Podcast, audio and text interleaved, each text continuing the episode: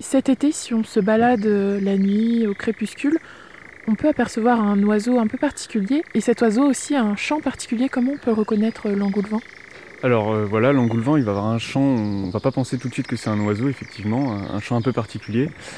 Il a un chant qui peut s'apparenter à un, bruit de solex continu, avec des, par intermittence des cris quand il va voler, voire aussi des claquements d'ailes, en fait, il, en, le claquement de, d'applaudissement, en fait, un peu, il va claquer ses ailes euh, pour pouvoir parader, pour, euh, pour attirer la femelle, donc euh, c'est un, un chant, voilà, tout à fait particulier, bruit de solex.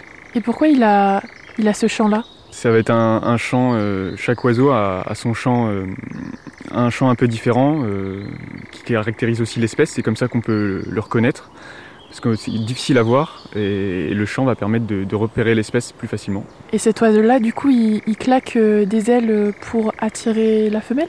En partie, oui, il y a, il y a- il y a- il y a tout un, un rituel de parade, on appelle ça la parade nuptiale en fait, où il va chanter, euh, il va tourner sa queue en forme d'éventail, il a deux petites taches blanches la- au bout de la queue en fait, et il va l'orienter euh, en perpendiculaire, qui va permettre de montrer les miroirs blancs à la femelle en fait, pour pouvoir l'attirer plus facilement et pouvoir la séduire.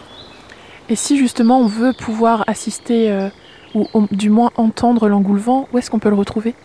Alors vous pouvez aller euh, dans le coin des Landes de l'Essai, au lac des Bruyères à Millières, où il y a tout un sentier de promenade. Et si vous allez à la tombée de la nuit, euh, vous pourrez l'entendre. euh, il faut précisément aller sur des secteurs plus ouverts de pinèdes en fait, des pins et des clairsemés de, jeunes pins et de petites clairières, de, zones ouvertes. Il va apprécier ces milieux-là, en fait, voilà, des milieux alternés ouverts, fermés, ouverts, fermés.